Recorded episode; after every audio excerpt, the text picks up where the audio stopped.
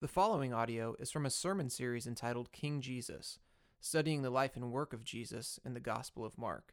For more information about Sacred City Church, please visit sacredcitychurch.com.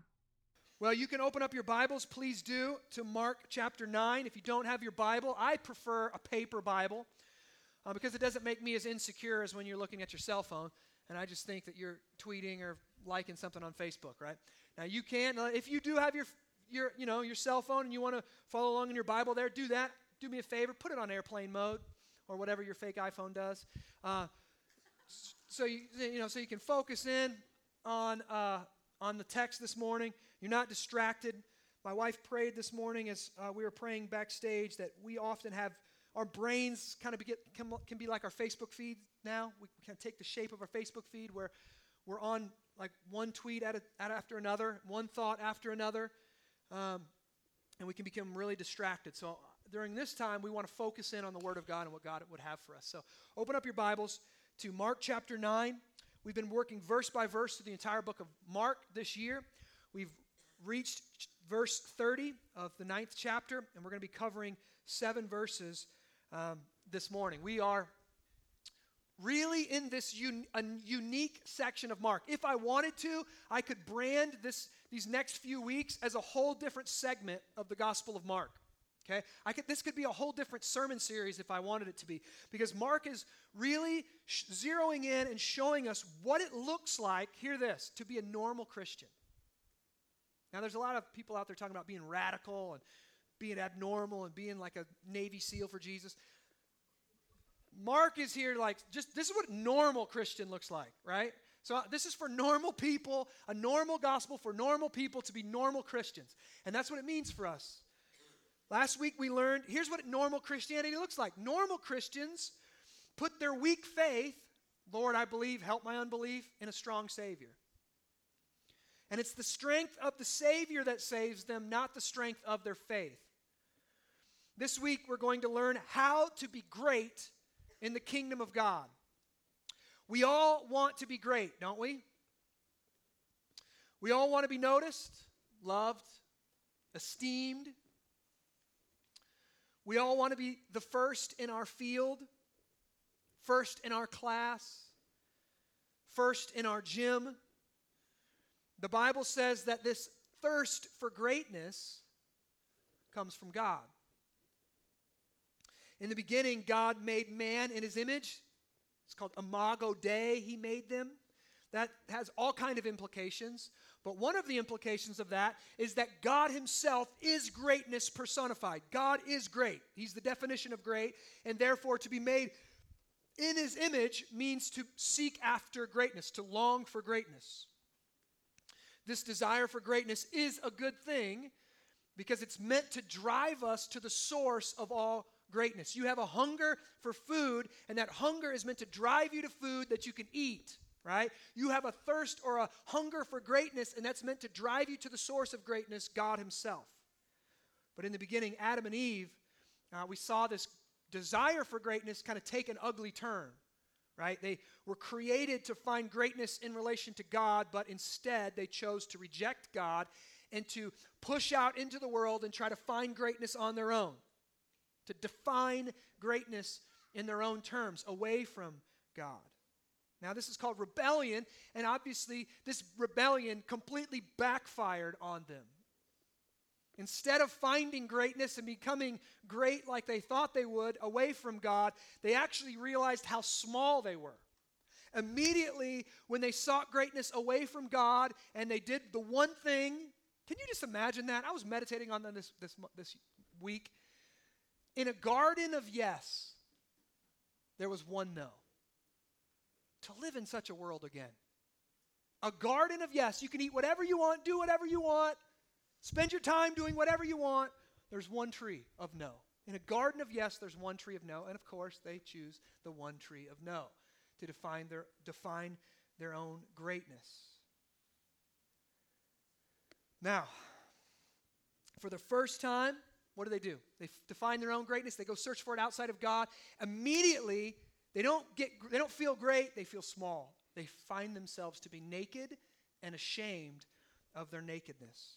That's an immediate sense of inadequacy, an, an immediate sense of insecurity, and it drove them to make fig leaves to cover themselves and to hide now from the God of greatness. So now mankind has this can you think of this just the angst there? There's a thirst for greatness but now i'm naked and ashamed and i'm hiding from the actual source of greatness.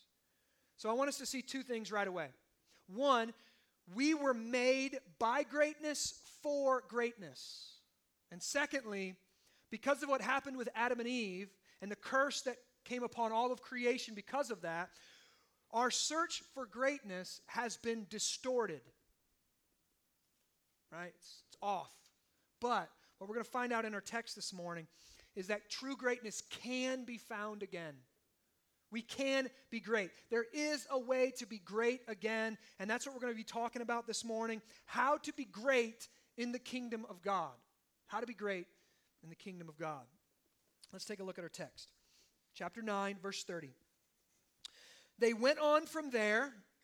Remember, he's coming off the mount, and finds this, you know, his, his, disciples doing all kind of crazy stuff and teaches them what they taught last week. And then on from there, he passed through Galilee. So they're walking together. The disciples and Jesus are walking together.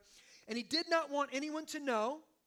So here's a key piece of discipleship with Jesus. There's some things that Jesus only teaches his core group, his, his missional community. Jesus is walking with his missional community. He takes them in a roundabout way so the crowds don't follow him. He's got a special lesson just for his disciples that he doesn't want the world to know of.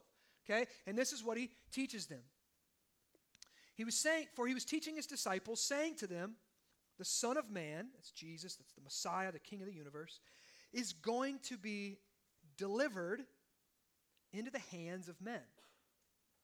And they will kill him and when he is killed, after three days, he will rise. Verse 32. But they did not understand the saying and were afraid to ask him. Now, this is the second time so far in the Gospel of Mark that Jesus has told his apostles that he's going to suffer and die at the hands of men and then be resurrected three days later.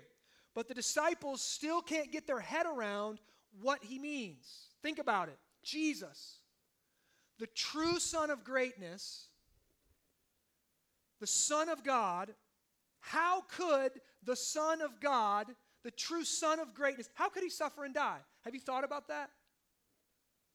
I've never heard of a great king who suffered and died before they were coronated king. This seems a little bit backwards, right?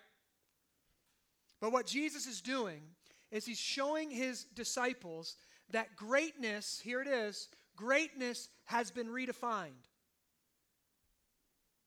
True greatness, greatness in the everlasting kingdom of Jesus, doesn't come by conquering your enemies, but by serving them. Greatness comes through service, not accomplishment.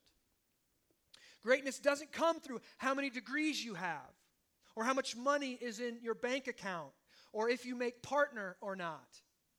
True greatness comes by how well you serve those who have less power than you. Now, hear that. To be a Christian doesn't mean you stop wanting to be great. Doesn't mean you stop striving for greatness. To be a Christian means that you search for greatness in the way that Jesus shows us here. Jesus has told us this several times over this past chapter. He's saying, I am the king of the universe. I'm the heartbeat of the whole galaxy. I am the reason you exist. I am the Christ, the long awaited king, but I am going to win my crown through a cross. And if you're going to follow me, you are going to have to take up your cross and follow me. See, for Jesus, greatness comes through the cross comes through the cross. He can't go around the cross. And that means for us, if we want to find greatness, it's going to have to go through our own cross as well. But the st- disciples still don't get it, right? Jesus says, I'm going to be killed. I'm going to rise again in three days. And they still don't know what he's talking about. And they literally say, I don't know what you're talking about it. or they're, they're thinking it. I don't know what you're talking about, but I'm afraid to ask you, right? They feel kind of dumb in the presence of Jesus. I, am just not even going to ask him. Now, now, why would they be afraid to ask Jesus, what are you talking about here? How, what do you mean you're going to die? This doesn't make sense to us. You can't be king if you're going to die. What does that mean? Why are they afraid? Well, the next few verses show us. Oh, we love the disciples. Verse 33. And they went to Capernaum. They're, so they're still walking on the way. And when he was in the house, he asked them. So let me, let me just show you this. For those of you who want to be a disciple of Jesus, okay? It's more that coming to this gathering is vitally important. You need to come and sit under the Word of God and learn and study and have your mind stretched and have your theology shaped. You need that, okay? But to be a disciple of Jesus means you follow Him with other people and you live in community with one another. Jesus is teaching his disciples on the way. He's not going, hey guys, we have a classroom 101, show up and I'm going to teach you about discipleship. They're walking, he's talking with them. He's, they're walking. Okay, we got some privacy now. I'm going to teach you about my cross. Okay, we're in the public now. I'm going to teach you about the kingdom of God. Okay, great. And then he overhears, like at lunchtime, right? He overhears them having this little conversation. Jesus says, Oop, I'll take that. I'll put that in my pocket. That's coming out later, right? He hears their normal conversation, and he's going to use that, and he's going to bring it up as a discipleship opportunity later. So it's important for us to be eating together and to be fellowshipping with one another and to be shopping together and to be having coffee with one another and working together. It's important for us to have those touches in each other's lives if we're going to be true disciples of Jesus. Now, look what happens.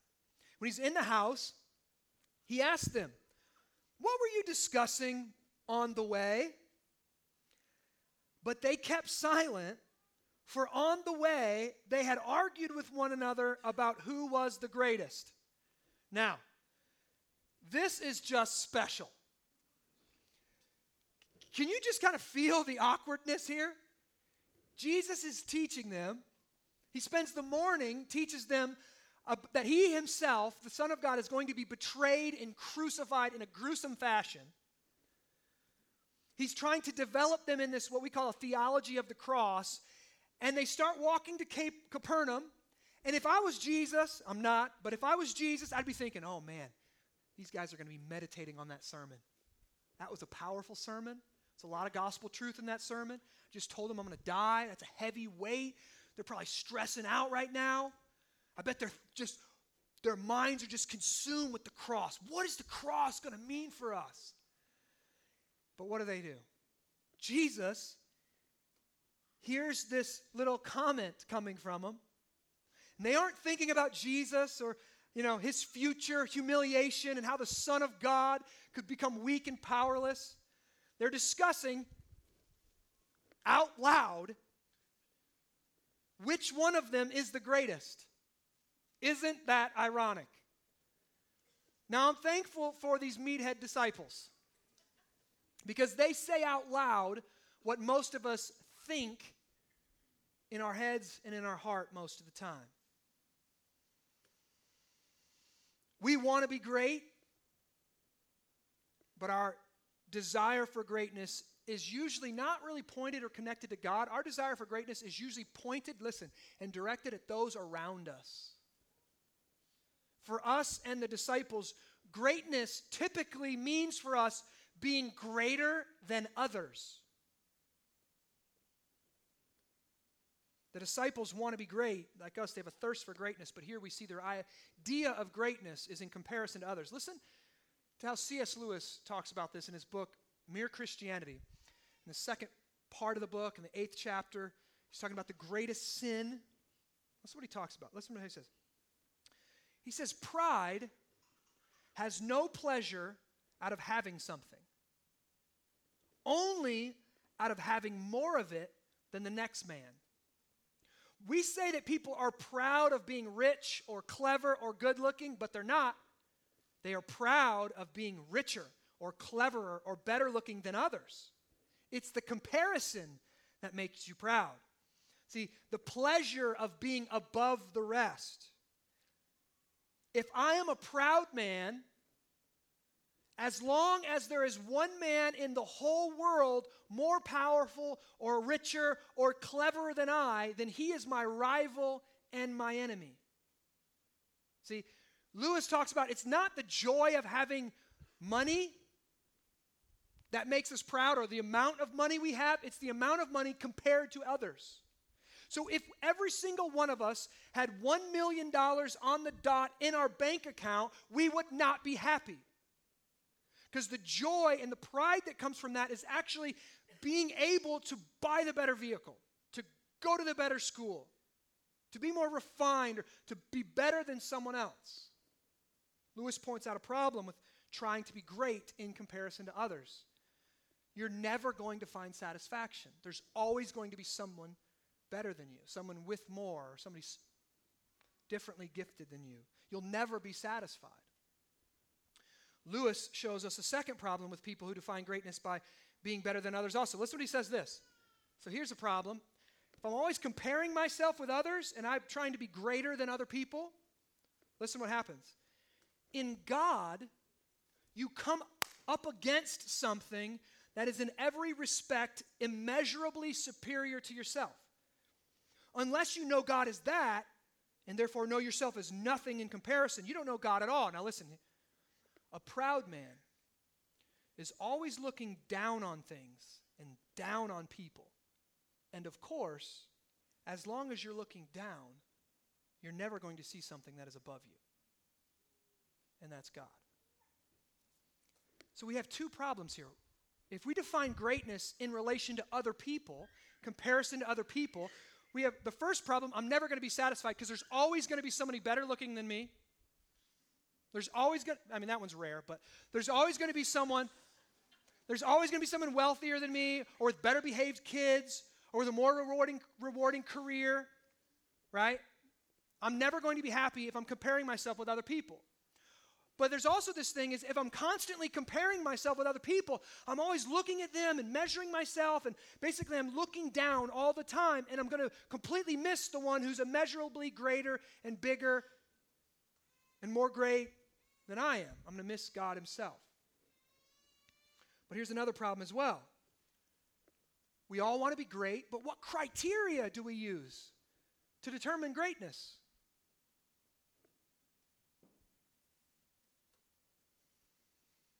Michael Jordan was a great basketball player, arguably the greatest basketball player of all time, right? He was great. Everyone would say MJ was a great basketball player. We're on first name basis like that. I can call him MJ, so, so you didn't know that. But listen, was Michael Jordan great at life? Now, I don't know. I'm just asking was he great at life? Was he a great father? Was he a great husband? Was he a great neighbor? Was he a great friend? See, there's a whole lot more, we would even say probably more important things to life than just your career. See, isn't that a problem if we're defining greatness? Like, do I just get to pick something? Okay, I'm going to be great at my career and then to be an awful father. Am I great? Right? This cri- what criteria do we use to define greatness? This is a problem if we're, compa- uh, if we're always in comparison with other people. What standard are we using? How, eh, if I get to the end of my life and I'm laying on my deathbed, what was the standard used to judge if I'm great or not? Is it my career? Was it my family or my morality or was it my relationship? What's the target we're aiming at? How do I know at the end of my life that I lived a great life? And we could even put this, if we want to put this in the context of religion, we would say, when I stand before the throne of God after I die, if I'm being judged on whether I lived a great life or not, what criteria is God using to judge whether or not I lived a great life, whether or not I lived my life the way He wanted me to? Thankfully, see, Jesus here doesn't leave us guessing. Thank God for that. He answers those questions for us right here in our text. And what's interesting is Jesus, this was really interesting to me. Jesus doesn't rebuke his disciples for wanting to be great. He doesn't call them out and tell them to settle for average. Thankfully. No, he redirects their desire for greatness. Jesus says, if anyone would be first, that is, those of you who want to be great, this is how you do it, right? Here's how Jesus redefines what it means to be great. This is how you become great. He or she who would be first, right? He must be last of all and servant of all. Hmm. If anyone would be first, he must be last of all and servant of all. Verse 35. Here's our target, church. Here's our criteria Jesus, the Son of God, says, This is what it means to be great. The way up is down. The way to the front of the line is by going to the back of the line. If you want to be great, be a servant, listen, to the least. Jesus here completely flips the power structure of the world on its head. He's saying the greatest person in the world you've never heard of because they're a servant to the least person in the world. The greatest person isn't the one who's got the microphone and he's on stage and he's saying, I'm the greatest in the world. Look what I've built. Oh, that was, whoa, I could, I just had a flash to some kind of political person. But, uh, anyways, uh, that's not the greatest person in the world. The greatest person in the world, none of us have heard of right now in our, on our planet right now because they're serving the smallest, the weakest, the poorest person in the world. Now, that's important for us to realize. Because what we do as the church far too often, and if you've been in church for a long time, listen, you have a, if you've been in church for a long time, right now, you have a shield up. Your shield is up right now. You don't know it, but it's up. And what your shield is doing is this. I'm, kind of like that. You know what? We need people to serve like I do. So thankful that I'm a servant. What we do is we this is what we do. We don't know we're doing it. This is what our shield does. It takes what Jesus said and it lowers it down to fence level that I can climb over it and say I'm doing that pretty good. Right? It's not an impenetrable fortress standing above me that I'm like, "Oh, I fail miserably." What we do in the church is we pull this down where we somehow think we're doing this. We meet this. Jesus is very clear. He says, if you want to be first, be last. Serve the last, serve the weakest, serve the poorest, serve the lowest. That's the standard he's setting right here. Now, we, we want to go, I serve others, and we all do in one way or another. We, but mostly here, when I check my own heart, I serve my friends, I serve my colleagues at work, I serve my family. I serve those who I'm impressed with, or maybe farther ahead of me in their career, or you know, somebody that I want their attention or their acclaim, or I want them to help me out in the future. If I had to be honest, when I serve, most of the time, I secretly hope these people can repay me in the future. Kind of making an investment in their life, and then if I ever need them, hopefully they're going to give it back to me. But Jesus shows us here in verse 36 that's not the service I'm talking about. You scratch my back, I scratch your back. That's not the service he's talking about.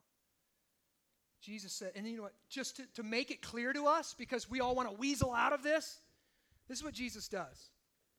He illustrates his point. Right? Look at verse 36.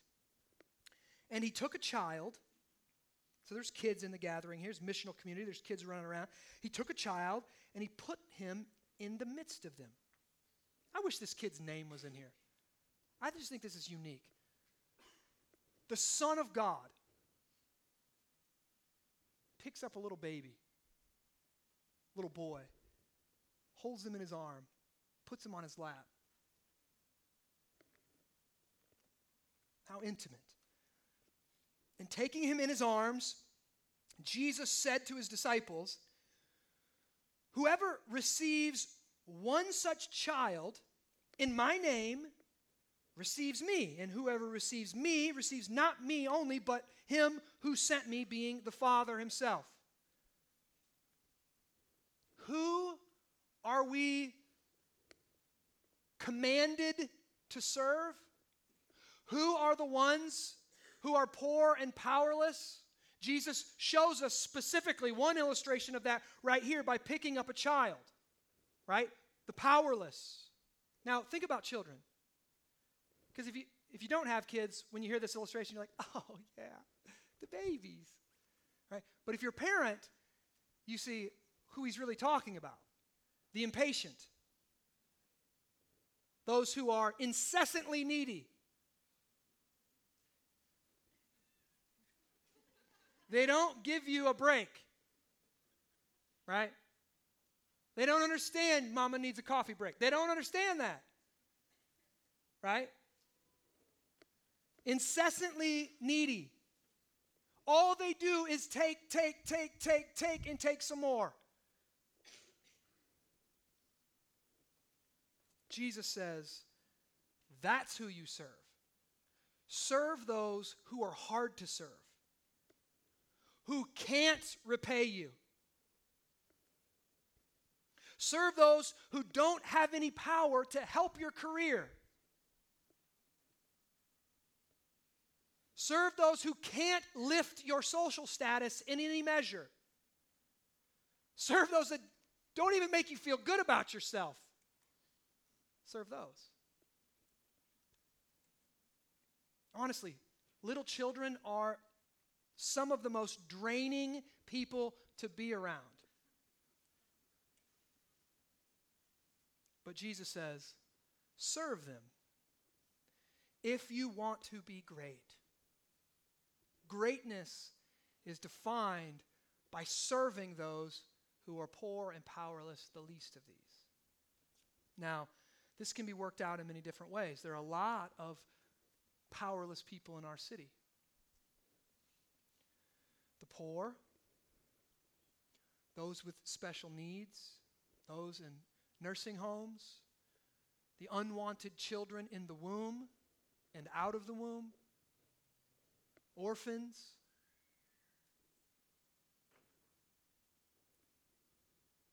Christians, hear this. Jesus says, if you want to be great, serve them,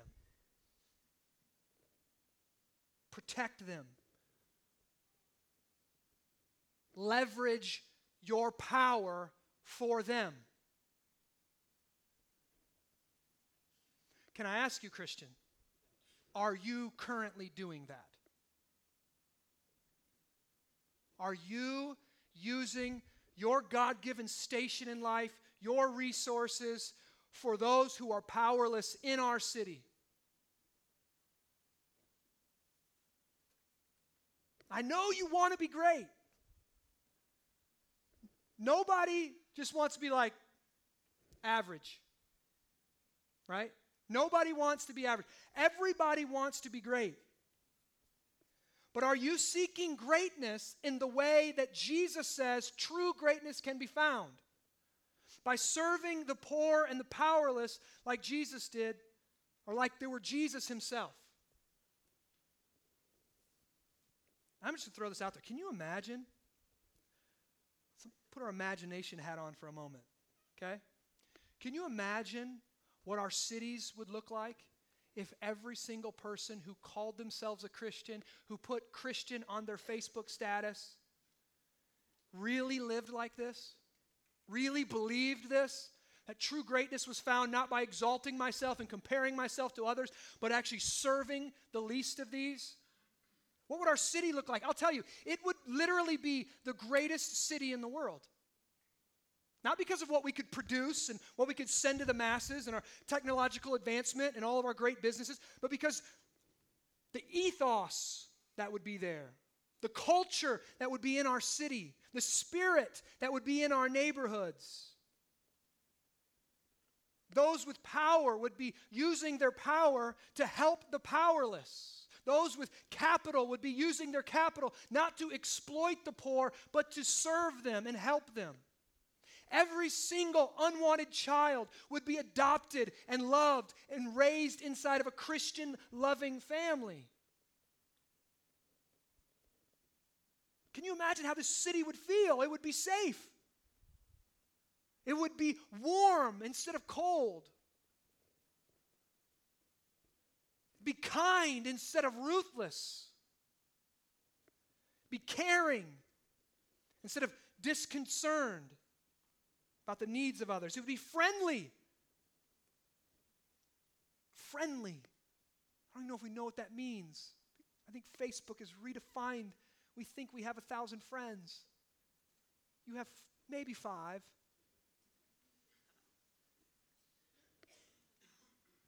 Our city would be friendly, neighborly, relational, forgiving, honest, humble, beautiful. If we believe this, church, if we believe this, the Bible's so complex. So many books, 66 books written over thousands of years, so much depth to it. How about this? What if we believed this? Instead of arguing about dragons that come up later in the book, right? What do the dragons mean? What do the lampstands mean? The book of Revelation. What's going to happen at the end of time? There's a blood moon coming. What does it mean? How about this? Serve the powerless. I'm not saying any of those things are not important, they are, but they're comparatively, they're not important. They're going, whatever that's going to happen in the end times when Christ comes back, all that's going to happen. I don't know what it's going to look like. It's going to happen. Jesus is going to come back, and everything sad is going to become untrue. And the city that we're talking about right now is going to infect the whole world. Everything will be soft, caring, loving. He's going to do it. He's doing it right now in our midst. If we believe the gospel, what's happening in the future can happen in our city right now, and people get a foretaste of it. People get a preview of the coming attractions of what's actually going to happen if we believe the gospel. What if we just believe this one piece here? Jesus says, This is greatness. This is what it means to be a great person. Let me just throw one little thing out here because I love Sam. If our church really believed what Jesus is saying right here, our kids' ministry would never have to ask for volunteers again. They'd be turning away people on Sunday mornings. Nope, we're all full. Don't need it. Because we're so pumped to serve the least of these. I want the pastor's kid to call me stupid this morning. I can't wait to serve in the kids' ministry.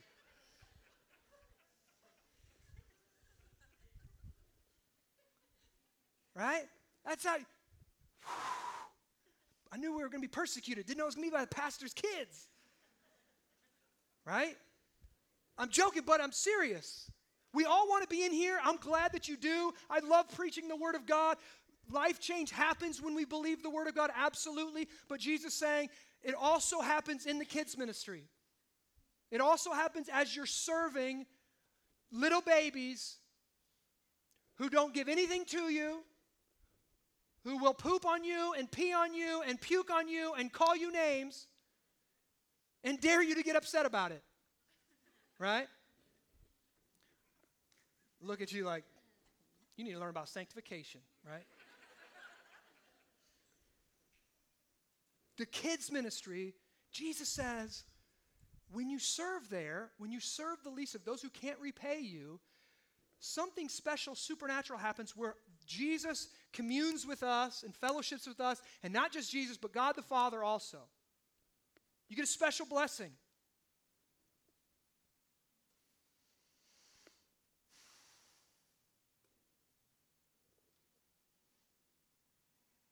As you receive them, as you receive these children, take them into fellowship, welcome them in. You receive Jesus and the Father as well by serving those who cannot repay you who don't have anything to offer you, you're serving Jesus and not yourself. Might be the only time all week long, honestly. What do you think? Now, listen, here we go. If the shield has come down, I pray that it has, and you're actually hearing this for what it is the Word of God, that Jesus says, here's how you can be great, serve the least of these. Let me ask you the question that I hope you're asking yourself how are you doing at that? Now, what if this was a pass fail? See? Do we think Jesus kind of grades on a curve? We're comparing ourselves with others? What if this was a pass fail? Are you serving the least of these with your power and your resources? Are you? Are you putting their needs above you? I hope you're backed into a corner right now. We all are. And when you get backed into a corner, I hope you, you know, depends what's going to happen in your heart, but you're probably going, Justin, come on. Can anybody really do this? Can anybody actually serve the least of these? Can anybody really put themselves last of all and be the servant of all? And be, you know, serve even the poor and the powerless?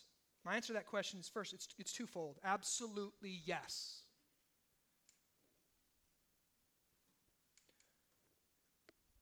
I'm going to go two places. One, let's just, and we don't, many of us don't know this. We, we need to read some church history. We need to read some, you know, books without pictures sometimes. There are, our church, the church, the history of the church is full of saints, Christians, who've lived this very type of life. I'm going to try to name two that you probably are aware of. One, Mother Teresa. Right? Mother Teresa. Everybody, she's, she got brought to the White House. Right? She doesn't have a, she never had a phone. She didn't tweet, really laying my life down for these orphans in India. Hashtag White House. She served the least. She moved, served the poorest of the poor in India, gave her life to them, started orphanages all over the world. God exalted her. She was put herself last. God made her. People know her name. Another guy, a guy that you maybe have heard of, William Wilberforce. He spent his life, his adult life, working to abolish the slave trade.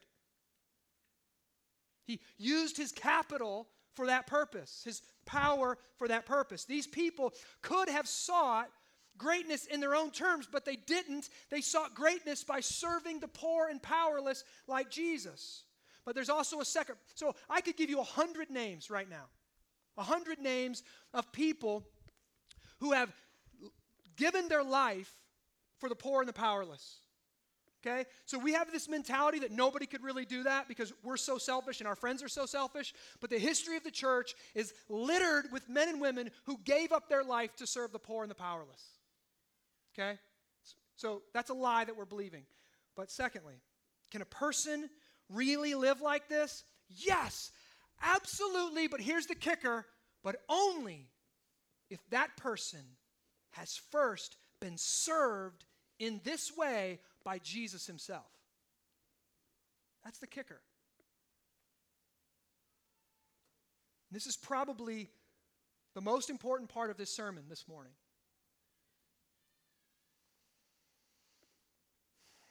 Because this is how you actually get the power to give up your life and to lay it down.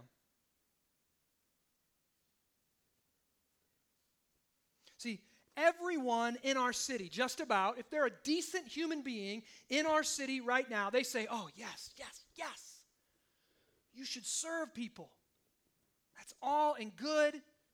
Like, you should do that. They agree with it, but they don't. You ask them to go serve on mission, you ask them to go serve down at the soup kitchen or serve somewhere, and what do they say? When? When is it going to be? Friday? Okay, I have to check my calendar, check my schedule. I'm not sure. We might have you know, there's thing Saturday's busy. See, everyone in our city says, yes, you should serve people, but we don't. We don't have the power to actually do it. We're self focused people. We only serve others when it's convenient for us or when we think we can get something out of the deal. What's, what are you guys doing for mission this month? That sounds kind of fun. I don't have anything in my calendar. Sure, I'll do it. It's convenient for us. See, this is what's wrong with our world, guys. Look, look at this. Everybody knows what they should do. No one has the power to do it. I should care about others, but I really don't. I should serve the poor and the powerless, but I really don't. I should care about, the, about the environment, but I really don't. I should read more and watch less TV, but there's a new show on Netflix, right? I should save more and spend less, but I don't. I should eat better and work out more. I should, I should, I should, I should. Everybody knows what they should do. But why don't we do it? Because no one has the power to do it except Christians. You might think that's arrogant for me to say that. If you're not a Christian in here, how could you say that? Follow with me here. See, this is the difference between Christianity and every other religion. Every other religion gives you the shoulds. Here's what you should 10 laws, 10 ways to enlightenment, four steps. Every other religion says, here's what you should do, go do it. And every other follower of religion tries their hardest and they fail over and over and over and over. Only Christianity gives commands you to do it and then gives you the power to actually do it. How does it give you the power? Right here. The answer is in the power of the gospel itself. That's why Jesus shows us, before he tells us, serve others, what does he show us? I'm going to die. I'm going to serve you in this way. Jesus is saying every single time you serve someone who cannot repay you, or cannot do anything for you, you should remember how I have first served you. See, this is, we call this around here gospel centered obedience or gospel powered change. And it comes through thinking. I want you to think about this. Think about this. Here's how you can be full of power to actually do what you want to do, which is serve others like they're better than you. I know you want to do that. We have something in our heart that wants to put others first. Here's how you do that. Think about this. This is the gospel. This is the good news. Only the gospel gives you the power to actually live the life that Jesus is calling us to do here. We all want to be great. Jesus says, Here how. Listen, listen, listen, listen, listen. You want to be great? Here's how. Let me, this is what Jesus says, let me serve you. Let me die for you. Let me save you and cleanse you. And to the depth that you are aware of that and you understand that, as it comes into your mind and it changes your heart, you will be empowered to serve others like this. As we believe what Jesus has done for us and we experience it, we'll be able to live that out to others. Think about it. See Jesus serving us. See Jesus, the most powerful human being that has ever walked the planet. The Bible says the whole fullness of God dwelled in him. And what does Jesus do? He serves us by laying down his life for us. See, Jesus was the first who was treated like the last. He was the king who became the servant over all. And only by letting Jesus serve you first and being completely blown away by it See, that's the difference.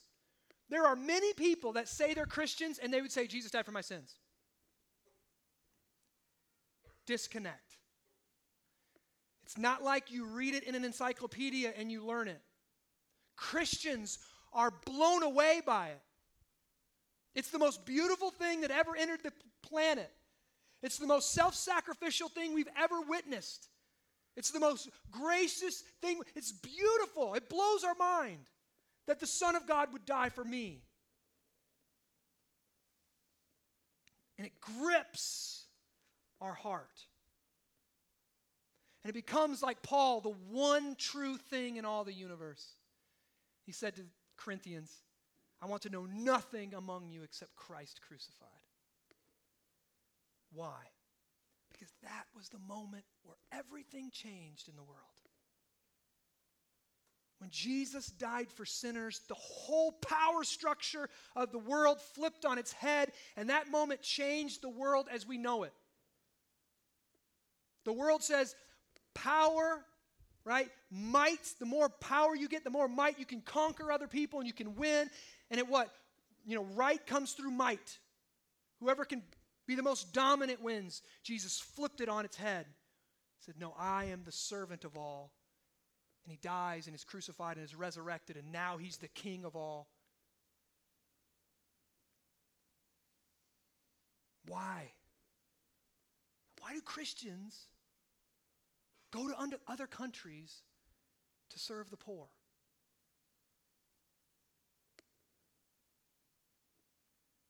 Because of Jesus. How does this look? Look, look, look, look. I'm trying to help you Work it out in your daily life. This is what a Christian does. This is why a Christian goes to Africa, okay, and serves poor people. It's not to see the elephants.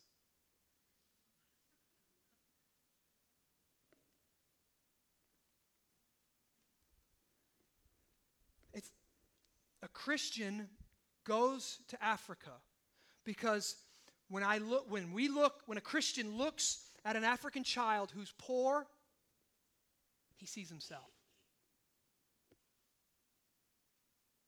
He sees himself. Child starving, he sees himself. See, we were poor, spiritually bankrupt. But the King of heaven died for us. It blows our mind, melts my heart. Why do Christians build hospitals? There's a reason most hospitals have the name Trinity, Genesis, Saint.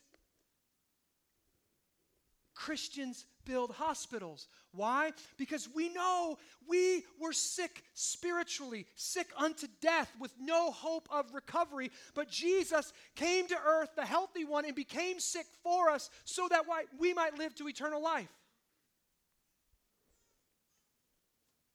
Why do Christians build orphanages? Because we know that we were orphans. Spiritually, without a family, without a father, and Jesus, the true Son of the Father, was willing to come to this earth and lose the Heavenly Father for us. He lost his father on the cross so that we could, be, we could gain the father. We could be adopted into the family. Jesus became an outcast so we could be brought in. See, it's only by getting blown away by the beauty of the gospel, it's only by letting Jesus serve you in this way will you ever be changed on the inside and empowered enough to go serve others like this in the world. Now, what does that mean? That means in a missional community, when it's time for to serve the Leslie House or it's time to serve wherever your missional community serves, you have to do what I just did. Please listen to me. Because in your soul is the desire for greatness in other ways.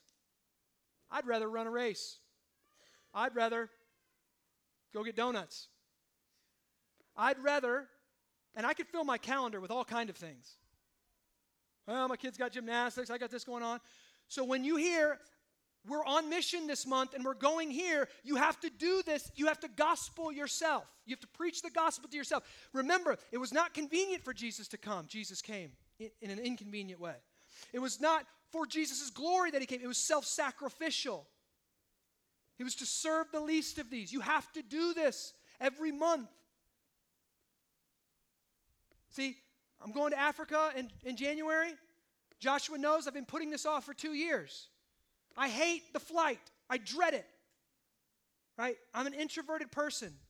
I don't like to be crammed with people on both sides of me for 16 hours. It Feels really awkward for me.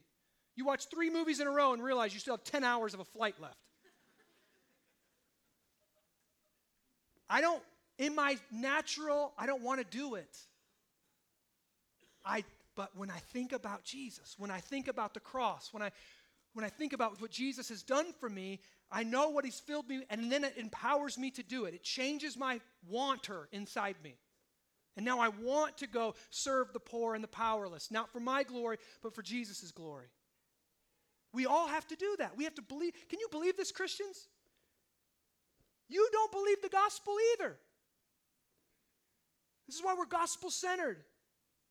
We all know what we should do. We lack the power to do it because we don't believe the gospel. But I'm here to tell you, you can believe the gospel and you can do these things empowered by the gospel.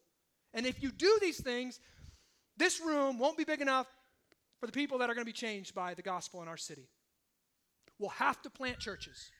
We'll have to multiply missional communities. We'll have to do it because the gospel changes people.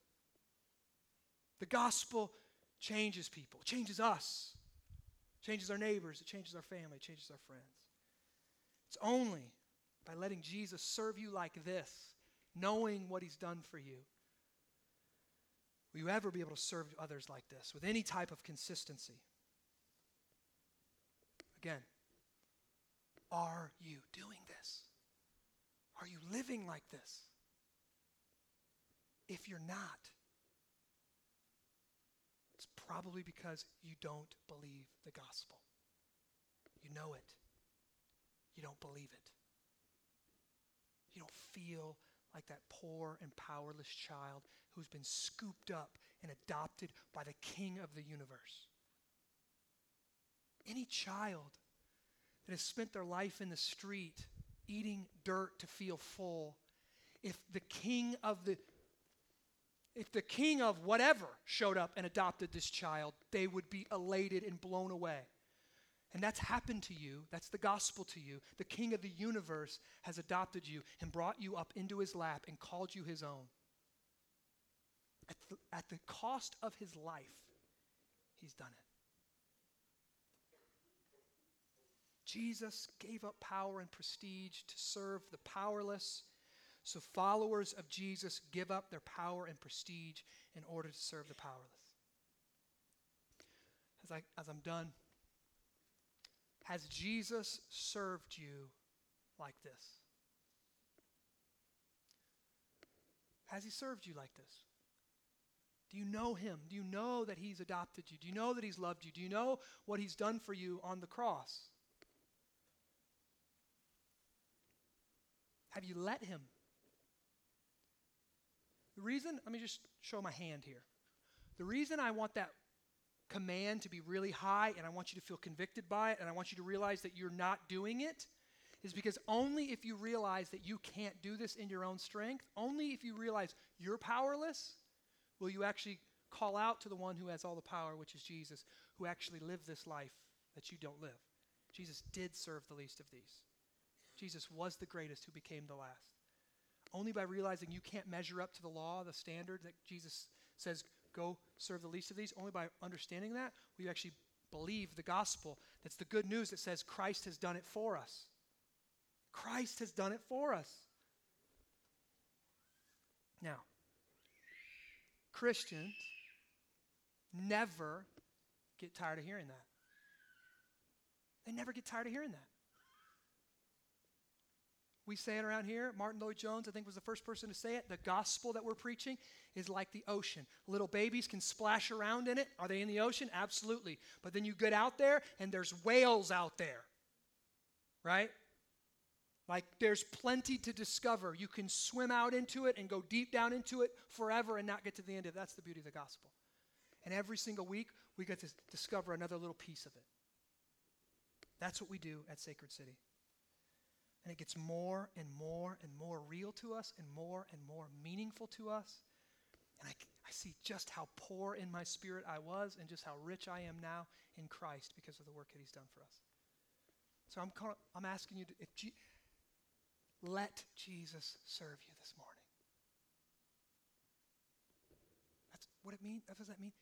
Believe that the work He did on the cross, He did for you to make you right with God, to empower you to live this kind of life in our city. Believe it. That's what we do when we come down here. Jesus has served us. He's shed his blood. He's, his body's been broken for us. Take and eat. Let him serve you. Let him serve you this morning. Christians, let that awaken in you who you really are. You've been served and now you're a servant. He's made you into a servant. That's who you are. You've been empowered to do it. What does it look like to serve your neighbors? What does it look like for you to serve your missional community? What does it look like you, for you to serve here at Sacred City?